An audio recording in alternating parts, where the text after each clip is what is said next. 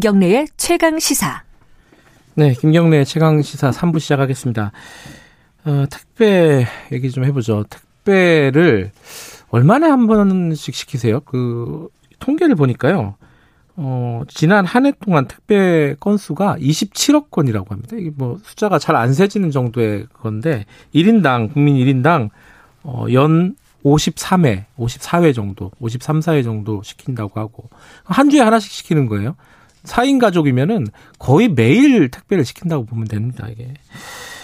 어, 그런 택배를 배달하는 택배 기사분들이 최근에 연이어 사망하고 있습니다. 이 코로나 때문에 물량이 증가한 부분도 분명히 있을 것이고, 누적된 어떤 모순이 있을 겁니다. 근데 이 얘기가 어제 오늘 뭐 얘기가 아닌데 분명히 이렇게 사람들이 다 죽어나가니까 이제 와서 또 대책을 내놔야 된다. 그리고 일부 대책도 나오긴 하지만 또 계속 얘기들만 나오고 있습니다. 이 어떻게 바꿔야 되는지 구조적인 문제를 오늘 좀 짚어볼게요. 오랜만에 모셨습니다. 안진걸 민생경제연구소 소장님 나와 계십니다. 안녕하세요. 네, 안녕하세요. 예.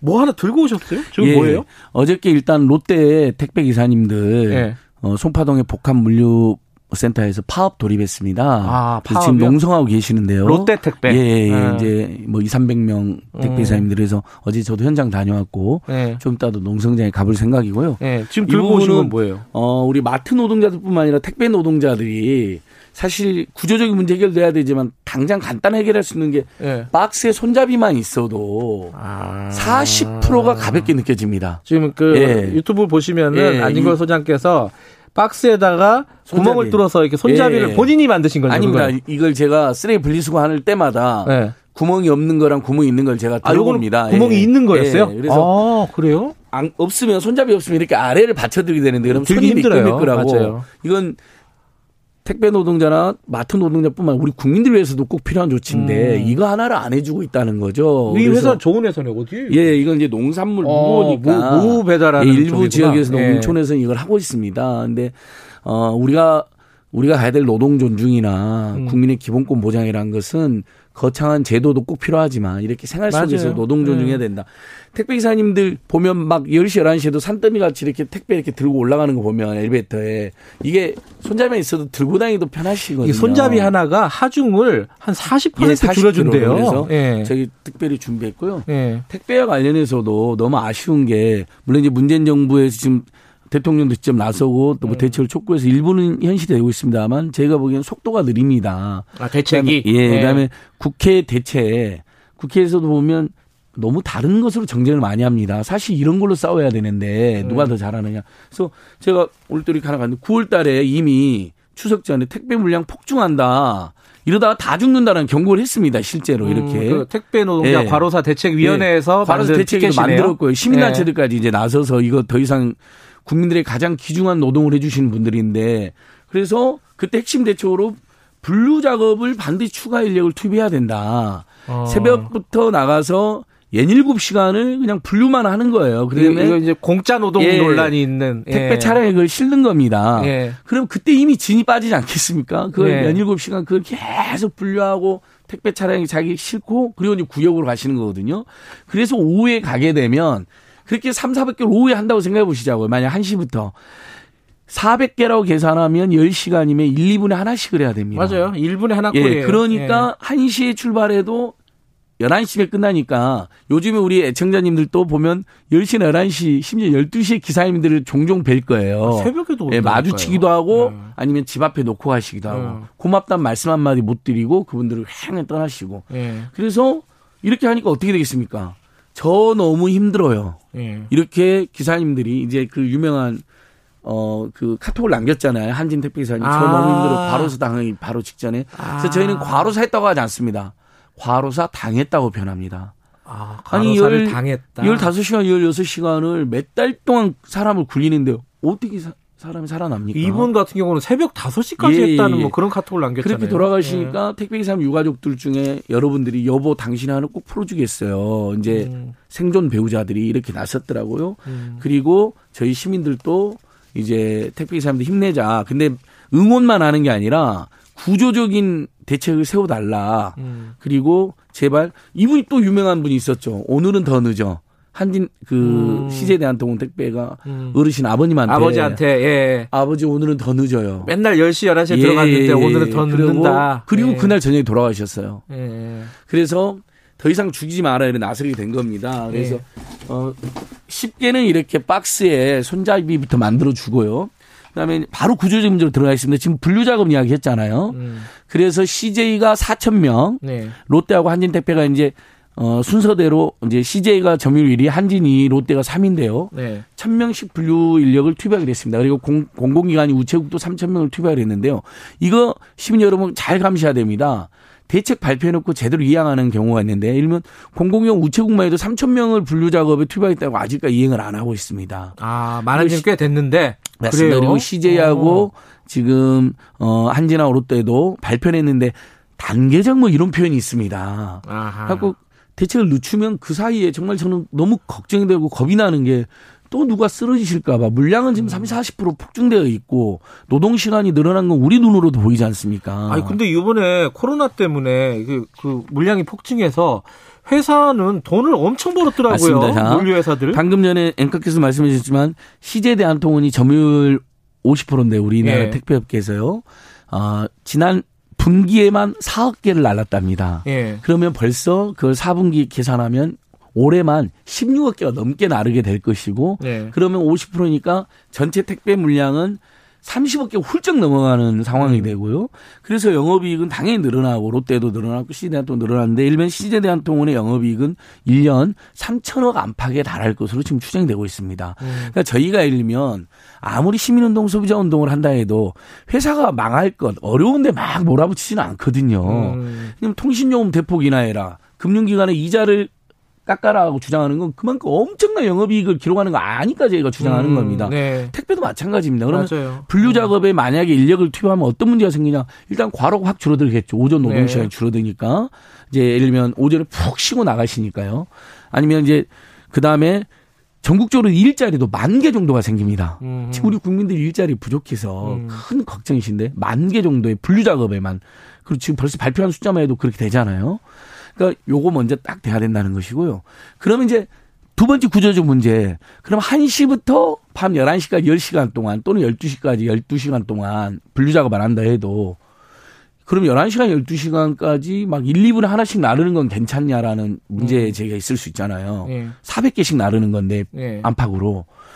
근데 사백 개를 나른다 해서요. 그럼 택배기사님들 얼마를 버느냐. 이게 굉장히 많이들 궁금하세요. 네. 실제 칠백, 칠백, 팔백 원밖에 받질 않으십니다. 음. 그러면 사백 개로 칠백 원을 해도 하루에 이십팔만 원일 것이고요. 네. 그다음에 그걸 이십 일로 해도 한 오백만 원 되니까 조금 먹고 살아 이럴 수 있는데 한 달에 이분들은 다 자영업자잖아요. 사 대 보험도 안 되죠. 퇴직금도 없고 자 차량 구입해야 되죠. 할부 비용 내야 되죠. 음. 차량 유지 비용 기름값 내야 음. 되죠. 그다음에 밥.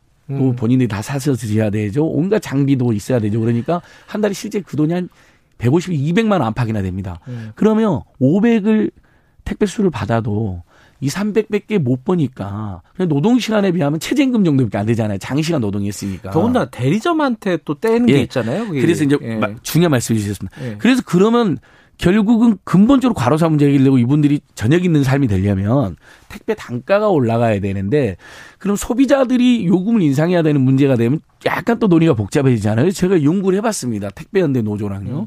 자, 지금 우리가 보통 이천오백 원에서 삼천 원 내잖아요. 그렇죠. 택배 우리 배송 비용으로. 음. 그럼 그게 어디로 가느냐. 먼저 그 화주라고 그러죠. 네. 대형 뭐 온라인 쇼핑센터라든지 이런 분들이 네. 백마진으로 칠백오십 원을 떼간다고 정부 발표가 정식으로 있었습니다. 아, 그러니까 예. 물건을 파는 사람들이 예, 파는 사람이 택배 비용을 떼가요? 예, 일부 자기들이 가져갑니다. 이게 백마진이라고 해서 아주 고질적 악습인데요. 벌써 거기서 칠백오십 원 정도가 빠져나가니까 그건 너무 나머지 불합리한데? 자, 예. 그러면 이제 기사님들이 칠백오십만 원을 칠백오십 받는다고 하면 예. 천오백 원이고 나머지 천 원에서 대리점이 십 퍼센트, 이십 퍼센트 나머지를 또 본청이 가져갑니다. 그래서 대리점이 예. 십에서 이십 퍼센트면 이백오십에서 오백 원, 본청이 오백에서 칠백오십 원에 이렇게 나눠가지는 구조로 되어 있으니까 자, 기사님들이 지금 어떻게 이야기하냐면요.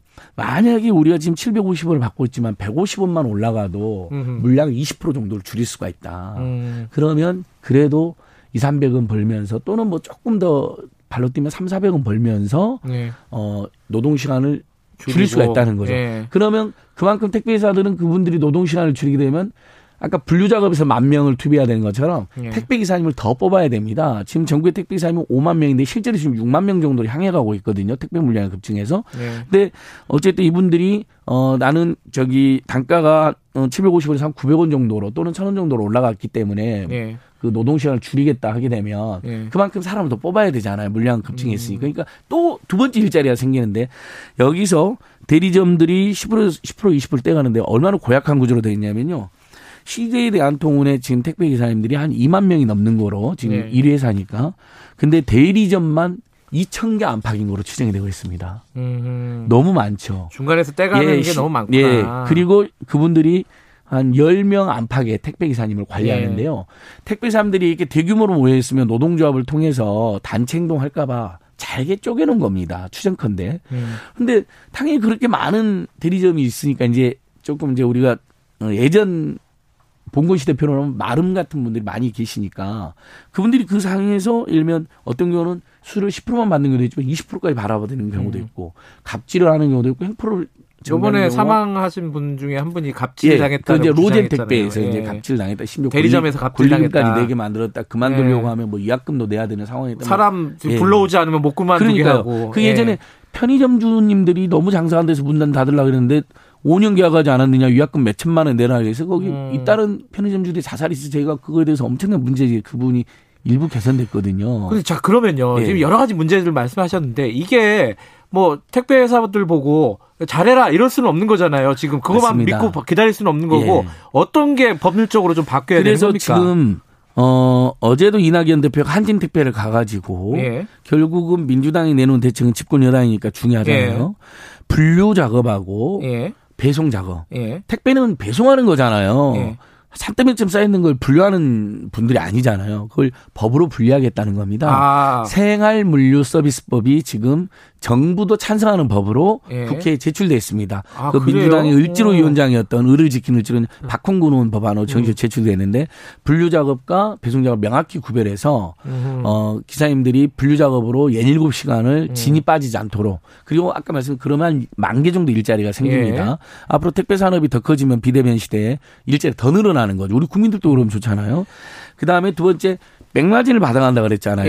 예. 그 화주들이 예. 택배를 이렇게 제품 만든 분 그러니까 만들어서 배달하고 상관없이 예. 물건을 파는 사람들이 그 가져간다. 그 부분이 그 법에 또 금지하는 거로 되어 있습니다. 아, 그래요? 예, 그러면 어. 만약에 뭐 칠백오십 원에서 지금 그 대형 온라인 쇼핑센터라든지 이 제조사들의 항변이 뭐냐면 포장비 정도는 들어야 되는 거 아, 아니냐 포장비. 이런 겁니다. 아, 예. 근데 그것은 원래 판매가에 들어가야 되는 거지 택배비로 음. 하면 안 되는 건데 일부 그걸 인정한다 해도 최소한의 뭐 비용만 인정한다 해도 포장비로 칠백오십 원은 너무 과도합니다. 이건 정부 발표로 음. 정확히는 칠백칠십 원을 떼가는 걸로 돼 있는데 이천오백 원에서 예를 들면 그게 삼백 원 이하로만 돼도 음. 그러면 사백오십 원 정도가 기사님들한테 더 갈 수가 있잖아요. 그러니까 만약에 대리점이 없어진다. 네. 그럼 기사님 들어가고. 그러면 대리점이 없어지면 관리는 어떻게 하냐는 문제가 남잖아요. 네. 이 부분은 어 지금 전국의 편의점들을 보시면요. 일면 파리바게뜨 가맹점주협의회, 미스터피자 네. 가맹점, 가맹점주협의회가 가맹본부 본사하고 협의하는 구조로 자리를 잡았습니다. 음. 택배기사님들이 협동조합을 만들어서 또는 음. 노동조합을 만들어서 본사랑 직접 계약하고 관리 계약, 관리도 하면 됩니다. 그러니까 중간에 드리지 않으시는 분들한테는 죄송하지만 그 저기 장기주 중장기적으로는 음. 이 그 구조가 없어지고 기사님들이 노동 만큼 급여를 조금 더 받고 그러면 당연히 물량 축소를 감내할 거 아닙니까? 예. 지금 일부에서 물량을 축소한다고 기사님들 당장 반발이 나온 이유가 그걸 다 소화하면 과로사 당하지만 그 물량을 축소하면 굶어 죽겠다. 이 두 가지 딜레마에 아. 빠져 계신 겁니다. 그래서 기업은 웃고 기사는 죽고라는 말까지 나와 있는 건데 그러려면 백마진 문제를 법으로 그래서 음. 지금 생활물류서비스법 제정안에 보면 백마진을 금지하는 법도 들어가 있습니다. 그러면 지금 이제 안진걸 소장께서 말씀하시는 거는 택배비 자체를 올리지 않아도 그렇습니다. 해결할 수 예, 있는 예. 부분들이 있다는 말씀이시네요. 지금 국민들이 음. 어쨌든 이 코로나 시대에 다 소득도 어려운데 음. 그런 상황에서 그래도 비대면 시대에 택배를 자주 이용하는데 음. 비용이 올라가면 자주 이용하는 만큼 부담이 음. 더 늘어납니다. 예. 근데 지금 제가 구조를 말씀드렸잖아요. 백마진을 칠백오십 원 음. 화주가 가져간다. 택배 물건을 파는 분들이 거기에다가 대리점이 십 퍼센트에서 이십 퍼센트를 들쭉날쭉 떼간다. 예. 이 두 구조만 개선되고 근절돼도 예. 기사님들에게 갈 소득 훨씬 늘어나고, 그러면 이제 본사도 분류인력을 투입하고 이런 부분이 돈이 많이 들어갈 텐데 본사 여력도 일부 늘어나게 되지 않겠습니까? 그러면 네. 본사들 입장에서도 어, 비용을 들여서 일자리를 늘리는 거. 지금 일자리가 두 개, 두 개 분야에 창출된다 그랬잖아요. 분류 작업에 만 예. 명, 그다음에 기사님들이 노동 시간을 줄이는 만큼 그 음. 구역에 사람을 더 투입해야 되잖아요. 알겠습니다. 지금 음. 이 구조가 또 하나 있는데요. 그냥 건당 수수료 계약이라는 건 널리 알려졌잖아요. 제가 칠팔백 만나했잖아요. 그날 밤 열두 시까지 하는 이유는 뭐냐면 대부분 계약서에 당일 배송이라고 되어 있습니다. 음. 그 구역, 구역을 계약합니다. 대리점하고. 이것도 그러니까, 법적으로 규제를 해야 될 것 예, 그러니까 같은데. 원청이 대리점주들을 예. 뭐 아까 말 많게는 뭐 예. 천 명, 이천 명을 관리하면서 그 대리점주들이 또 열 명, 이십 명의 택배사님들을 관리하는 구조로 되어 있는데 다 위탁이 위탁이고 음. 자영업자로 되어 있는데 그 구역을 오늘 안에 무조건 해라고 되어 있으니까 그걸 안 하면 페널티도 물리는 것이잖아요. 근데 그 노동시간이 줄어들면 그 구역에 사람이 한, 뭐 두 구역에 한 명이 더 늘어난다든지 구역을 쪼갠다든지 할 수가 있잖아요. 네. 그러면 당연히 거기서도 일자리도 생기고 과로도 줄어드는 겁니다. 알겠습니다. 저희, 저희 택배 상자를 갖고 오셨는데 저 구멍 하나 뚫는 게 지금 일 년째 안 되고 있습니다. 몇 그렇죠? 년째 안 되고 있는데요. 네. 노동부 장관께서 올해 십이월에 매뉴얼로 이제 하겠다고 음. 했는데 제가 너무 뭐 정말 정정에만 몰두하는 일부 야당도 문제지만 정부 여당이나 관료들도 문제입니다. 그냥 이렇게 간단한 거 하나를 큰 비용이 드는 것도 아닌데 왜 십이월에 한다는 겁니까? 만약에 본인이 하루에 사백 개씩 나른다고 생각해서 이, 이 미끌미끌한 것을 손가락이 정말 손가락이 찢어질 것처럼 아프답니다. 택, 택배나 배달, 알겠습니다. 마트 노동자들이. 아니 당장 매뉴얼 발표해가지고 마트나 배달 그래서 박스 다 손, 구멍 뚫어라. 음. 이 작은 됩니다. 변화가 진짜 어려운 예. 건데 이런 거부터 하나씩 하나씩 차근차근 하자. 법도 바꿔야 되겠고 그렇죠? 예, 맞습니다. 자, 여기까지 드릴게요. 고맙습니다. 예, 고맙습니다. 안진걸 민생경제연구소 소장이었습니다. 지금 시각은 여덟 시 사십칠 분입니다.